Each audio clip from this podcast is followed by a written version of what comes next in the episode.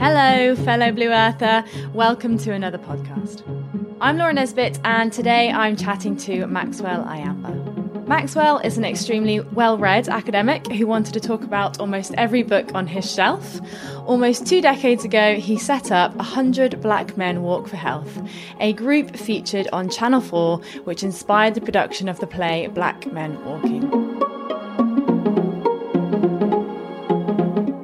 Most recently, he has served on the board of the Ramblers Association and is a member of the Peak District National Park Equality Comprehensive Audit Standards Committee.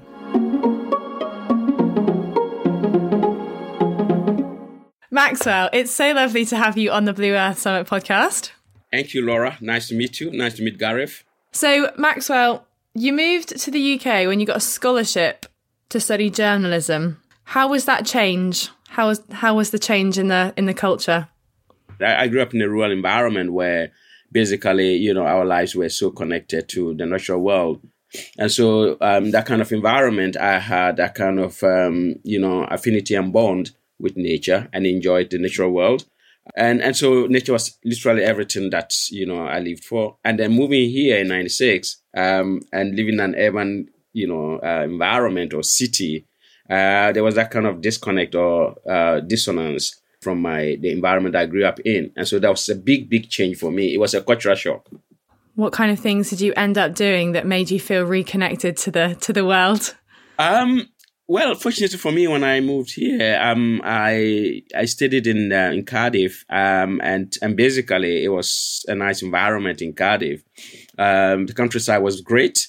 Uh, and so I, I had opportunity to, you know, walk in the countryside. So it was, it was a lot better there uh, in Cardiff uh, until I moved to Sheffield.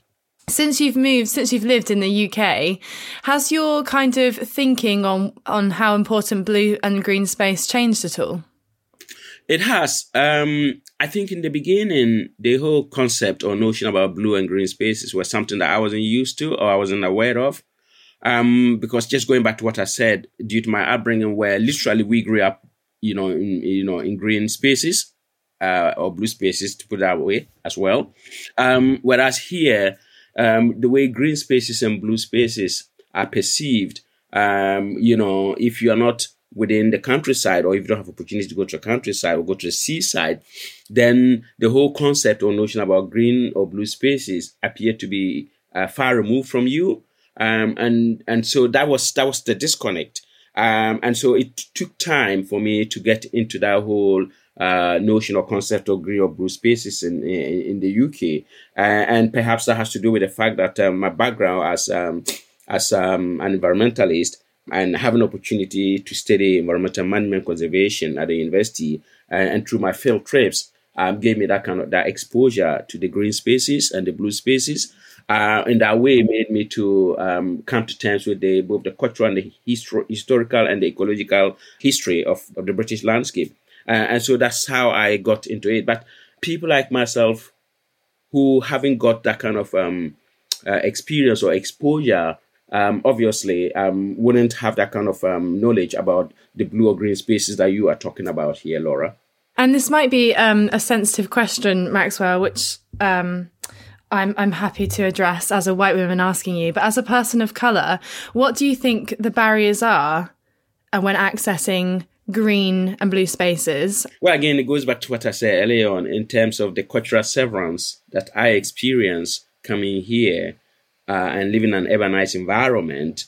Um, you know, I found out that um, you know minoritized people or people of color tend not to have that kind of opportunity to um, reconnect with the natural world. Basically, that's to do with my lived experience and also having worked with a lot of Northized people in Sheffield and beyond.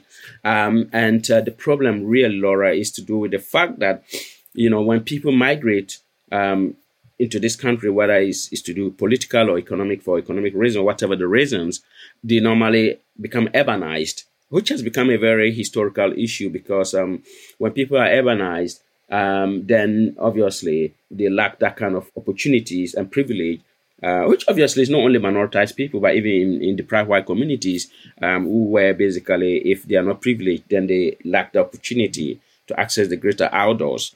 And in that sense, um, their geography is limited to the kind of environment in which they live. Not until probably they know someone who is able to take them out to those spaces. So the whole issue of orienteering or navigation in those in spaces that are alien to people um, can be a barrier. And going back to what I've seen again, I'm fortunate because when I, you know, because I did, you know, my studies in the, envir- in the environment, it gave me the opportunity to have that exposure to the wider countryside.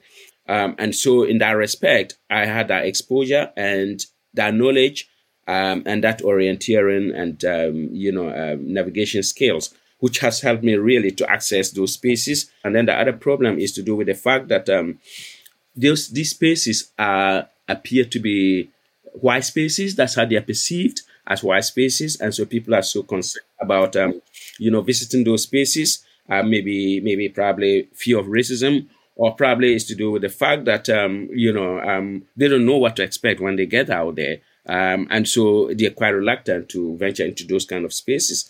And so there's um, that kind of notion of racism, which um, has always been the issue, and this has always been the problem. And so, me working in the working with minoritized groups for a number of years now, what I've come to realize is people are quite keen and interested in going out but they are quite concerned about what to expect when they go out there. I mean, as someone who used to go to the Peak Districts, you know, in my school holidays, I don't think I can ever recall seeing a person of colour walking, you know, the mountains at all. But actually, recently, in the last couple of years, I've seen an increasing amount of people colour, people of colour, sorry, and mixed race, you know, outside enjoying it. And I actually think when I see it, it, it fills me with so much joy because it means that the space is changing. Yeah, and um, and just going back to what you said, I mean, when the Black Lives Matters event happened uh, following the death of George Floyd, eventually what happened was um, they had um, some of these uh, right wing groups uh, hoisted a flag up Ben Nevis, which really was some kind of a very nasty words, um, and and then also another flag of uh, White Lives Matters was hosted up Mam Tor in the District National Park. So all these are indicators that there are some elements of, out there who really don't want to see, you know, people of color in the countryside. And just recently, uh, 30 Muslim hikers during Christmas Day walked up Mam Tor, um, and they were described as the wildebeest of the Serengeti. Okay, um, in in some of the comments, uh, in social media comments. So, so basically, what I'm trying to say here is that racism is there. It's just that it's not overt; it's covert. But it doesn't mean that everyone is racist. It's just that there are some some few elements, some few people there who just want to create that um, notion or that kind of feeling that you know the countryside should be for only white people. But 99% of white people don't see why people shouldn't walk in the countryside. To be honest with you, it's just just some few people who just who just who want to who just want to cause trouble. That's all. To be honest with you, that's from my experience. From from what you're just saying, are some of those reasons uh, why you set up um, Black Men Walk for Health? The reason for setting up the 100 Black Men Walk for Health is just for black men to walk for health and well-being reasons because black men, when we are young, we're quite active, uh, but when they get to middle age, they begin to live sedentary lives. Um, and then there were a whole lot of issues, socioeconomic issues, family issues, all our issues. Uh, and mental health is one of the biggest issues within, you know, the black community. And black men normally don't have spaces that they walk, you know, walk freely and talk except at the barber shops where they go to, you know, to um, have their hair cut or that kind of thing. And so we felt that creating a space where people can walk freely and talk uh, and bond, you know, um, was something that was important. So that's why it was called 100 Black Men because we're hoping that we'll have 100 Black men walking at one time in the countryside. Um, but as we speak, as I speak, we have about almost 100, but they are not black men. It's not a mixture men and women and young people and um, other people of color. So it is no longer called a 100 black men, it's now called Walk for Health. When we set up 100 Black Men Walk for Health, um, which inspired the production of the national play Black Men Walking, uh, which was staged by Royal and um, Eclipse Theatre Production in 2018 and 2019. I don't know whether you've seen the play or not, uh, but the play became a popular hit across the whole of the UK. All theatres were full um, just to watch why black men were walking the countryside. So apparently, we didn't know that certain of the black men walking was a political statement that black people also had the right to walk in the English countryside. And so that kind of contestation of the of the rural space or the English countryside was something that we didn't know. Um, because we just set up, we just felt walk and talk. That was literally the, the motto for setting up the, the, the working group. But apparently, um, it was sending a message that, you know, we were staking a claim to the countryside, which our ancestors have walked before, um, dating back to the Roman Empire, Severus Septimus, uh, the Black Roman Empire, and his army who marched on the on the road in uh, the, the Roman road in uh, in the Peak District National Park. Um, and then we had black people. We had um, the black Tudors. We have uh, blackamoors. Um, and then we also had um, enslaved people, and we have um, you know people fought the Second World War uh, and the First World War. All these people have not been written into the landscape of the British countryside, and and so you know because they've not been written into the countryside, into the history of the countryside, um, uh, people think that you know, it's only the Windrush was the first time black people came to England. Um, and therefore, seeing people walking the countryside is quite novel. But that is not the issue because, I mean, if you read Corinne Fowler's book, uh, The Green Unpleasant Land, where she talks much about, you know, the, um, you know, how national trust properties are linked to enslaved people, you find a lot of people, uh, black people, have been in the English countryside and contributed to the English countryside. It's just that that history has never been written. And that is why the play actually uh, was trying to project the idea that black people have been in, in England and have worked in the countryside for, for centuries. It's not, not it's nothing new. It's just that um, they've not been written into the history uh, of the English countryside. Mm. Mm. I watched your um, 2021 nat- nat- sorry national lottery video this morning on YouTube, and I thought I, I found myself nodding to all of it as if what you were saying. I was like, yes, I agree in that. I agree with this. And um, one of the things that you said was that you know a lot of people have mental health problems, but they don't just have mental health problems; they've got physical health problems as well. So you know what can you do to mitigate that? And you were talking about the natural health service, you know that people can have access to the environment. And I thought, you know, I've never heard anyone call, you know, access to the environment as national health service, but you're absolutely right. You know, the environment is everywhere. It's nationally and people should be able to access it.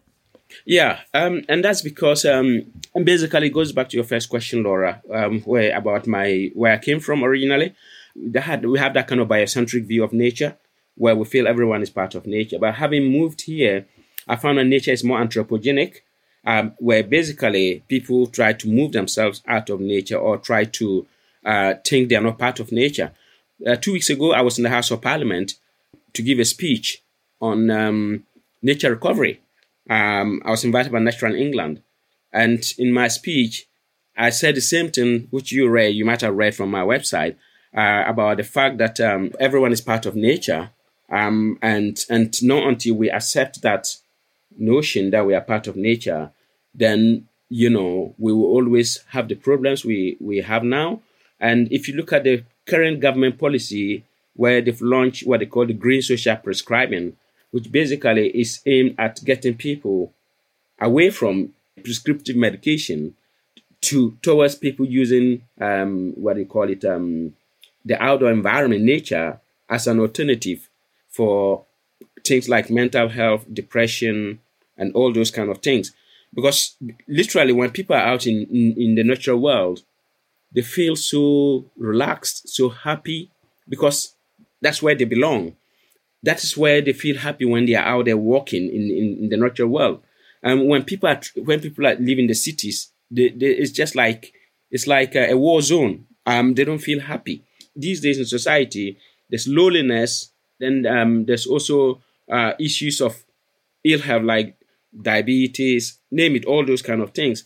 So the Natural Health Service is addressing our mental health, our physical health, and then our community health in terms of just working with friends or people and talking it's, it's such um it's such a it's a it's a healing process. So nature is quite spiritual in that way. And in summer, everyone feels happy and um, excited. But when it's in winter and the weather looks gloomy, people look gloomy and sad. okay, so that's just tells how nature has an impact on our well-being and on, on our mood. And when we talk of nature, we're not talking of only the outdoor, we're talking about the cosmos as well. That is, you know, the sun, the moon is all intertwined. That's what I describe as web of life. And so when I talk, because if you when I talk about natural health service, it's like vitamin D deficiency is quite a big issue, especially in um, you know in minoritized communities because of because we are tropical beings, and not having exposure to the sun can be very very um, uh, bad for people who have got uh, low vitamin D, uh, unless you are on medication. And so you see the sun plays a, a very big part in our well-being, and having opportunity to go out and walk you know, um, helps your health, your, your well being. So that's why I use the natural health service. I couldn't agree with you more. I think walking on concrete versus walking on grass, especially if I was barefoot, I know which one I would prefer. And just linking back to what you were saying about wider wider problems in society about health, um, a very personal experience um, for me. You know, in my teenage years, I, I had an eating disorder and I was really poorly. And uh, when I was twenty, I, I, went into a private healthcare center, um, and I and I did. I went on drugs. I went on antidepressants, and I and I came out um, you know, and I had still had a lot of hard work ahead of me. Um, but I remember feeling in the end, I felt really numb from from the medication that I was on. Um, and I, you know, had a discussion with my GP and I decided to come off it. And what I decided to do was actually spend a lot more time outdoors. And almost, I think that was like nine years ago now, and almost nine years on, um, I'm glad I make that I made that choice. It's not the right choice for everybody. Um, but now the majority of my social life and my social groups are groups that are connected to outdoor activity in some way. Um, and I think that that is something that people need to recognize is that they need to be able to tap into communities that spend time outdoors and build those relationships because it's not just about, you know, enjoying the sunshine. It's about the human connection, you know, building friendships, finding value in those friendships and, you know, enjoying, enjoying the outdoors together, going on adventures. You're right there, Laura. And at the end of the day, I mean, the, all the people I've been working with, the same thing they'll tell you in terms of just having that kind of um, relationship with people in, in the natural world where they feel so connected to natural world and to people as well um, and um, and when they when, when they tell you that as once they leave, they go outdoors in the countryside, they tend to forget about everything, right? yeah, that's, that's so true. Yeah, they feel in a different a different world. So the realm of the natural the natural environment is so powerful. Um, you know that which basically tells us that we are all part of nature, really, um, because people have actually left antidepressant because it hasn't actually solved the problem because basically it's, it just completely masks the problem. It doesn't solve the problem. What really solved the problem is finding uh, what you call it uh, your true self, and your true self can be found in the in the natural world where you feel connected and bonded. You have the affinity with nature and with friends, um, and then you enjoy that environment. I think that's what really makes us human. But I think because we live in a, a in a modern world, modernism have changed the whole notion around people and nature. And so people become disconnected with, from nature. And that's why you find that even though people are, people may have all the material wealth, but still they lack happiness. Miserable inside. yeah. I don't think wealth guarantees happiness. I think what guarantees happiness is your ability to um, love and appreciate other human beings and and and the natural world. You know, you find out even one these days in hospital they take dogs there where patients yeah. use yeah. they use dogs as a kind of therapy. So this kind of um this kind of therapeutic way of overcoming some of the illnesses that we have or the isolation that we have just tells us that nature is so powerful. But I think because we've divorced ourselves from the natural world, it's why mental health has now become is on the increase. Because in workplaces, people are so stressed up and depressed because of the kind of jobs they do, because they are like robots. And if you I don't. Have you read um, uh, Schumacher's uh, Small is Beautiful? No, I haven't. What's that book about? Yeah, yeah. Well, he Schumacher was talking about how um, commercial uh, industrialization is going to ruin the lives of people, and that people people become robots, tools of production, and that is and that's and that's not gonna going to guarantee happiness. That's what that's what Small is Beautiful was all about. It was talking about how industrialization is destroying our humanity as a whole. And um, and then the other issue that you have to take into account is how climate change is impacting um, what we call uh, what we call it uh, eco anxiety, which is leading to a lot of people being so worried about about the future. So there's a lot happening, and the more nature we lose, the more we lose our happiness. Because I mean, like I said, without nature we don't have happiness.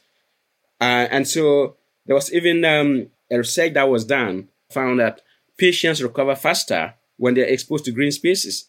Out of all the knowledge that you've accumulated over the years, is that as a result of your master's in science and doing a PhD? Or is that just because, you know, you're so interested in it that one thing has led to the other and you've just built up all this extremely useful but also really beneficial knowledge for other people's lives? Before I answer that question, uh, another that you might be interested in, uh, that's by Theo Colborn, Dianne Dumanoski. This is and, and John Peterson Myers. Um, Our Stolen Future, uh, and this is a scientific book which talks about how um, what they call it um, our genes are being destroyed by the toxins that get into the food chain that we eat. So now going back to your your question, um, I think um, I'm an ecocentrist. Um, and ecocentrics tend to be very keen in terms of understanding why our very existence is in this world. Why do we live in this world? What is our purpose in this world? And so much of my work as an ecocentrist and also as an environmental journalist is is purely ethnographic uh, and also eth- autoethnographic, which basically is to do with my lived experience uh, and then with ethnography is to do with working with people and understanding the issues that they um, have experienced in their daily lives. Uh, I'll give you a good example. I took a group of Southeast Asian women on a walk in the Peak District National Park, uh, the Moorland Discovery Center. I don't know whether you know there or not, um, but such a beautiful landscape. Uh, and one of the women who has never spoken approached me and said, and spoke in English and said, Thank you so much. I'm so happy that you brought me here. It's taking me back to my home in, in Pakistan. That's how my this place looks like, my village in Pakistan. Meanwhile, she's been living in England for for over 30 years, right? Um, I've taken a group of Bangladeshi women fishing, course fishing, and they've never been fishing in this country. These activities are you're privileged. If you are not privileged, you can't participate in some of these activities, right? And so, my experience working with people, I've learned a lot from people. People have taught me a lot about nature, um, their relation, because you have to understand that every culture have got a different perception of nature, the way they see nature, what nature is to them.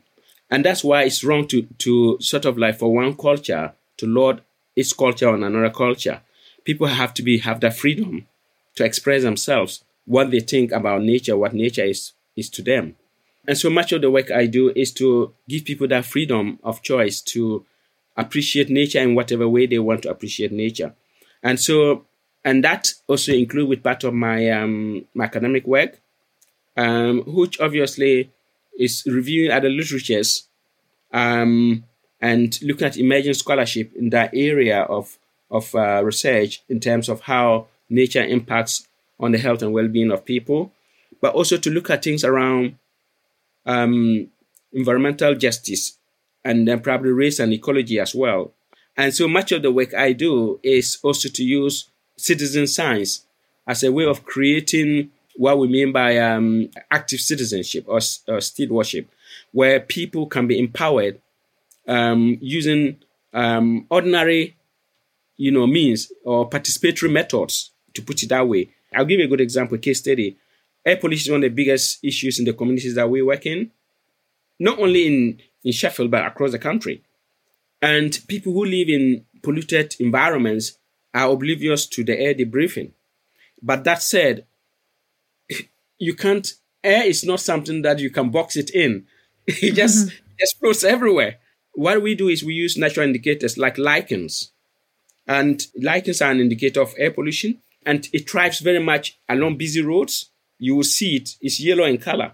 And so when you have more, when you see more of the Xanthoria lichen, the levels of air pollution there is very, very heavy. And so using natural indicators helps help the participants to understand the kind of environment they live in. So even though they have no choice, they still have to live in that environment. But what happens is they are able to go walking in spaces that are less polluted and into the wider countryside. And so it helps them really in terms of, you know, the amount of pollution they have to breathe in every time. And people learn about these things, but also it's a way of socializing. It's a way of um, discovering new environments. It's a way of appreciating nature. It's a way of appreciating others. It's a way of developing friendships. It's a way of addressing exclusion and loneliness. So there's um, there's a whole way there's a whole um, uh, uh, way that you can bring communities together by working with them and empowering them and helping them to co-produce that knowledge that you want to bring about a transformation in the lives of people. It's not only money, but then making people feel valued and making people have that kind of sense of belonging to that space. Because again, spaces can be very threatening or welcoming. So it's how you make spaces more welcoming to people, then people can go there to those spaces on their own. And so that's that's much of the research I do, and uh, so I do both theory and practical work. Um, and with this, it gives me a whole lot of um, um, knowledge in terms of how people in grassroots communities perceive nature, how they can be empowered, how they can be supported to be able to live you know, um, more qualitative lives um, than just waiting on, on government or, um, you know, you know, other things. So that's, that's, that's what I do, to be honest with you, Laura.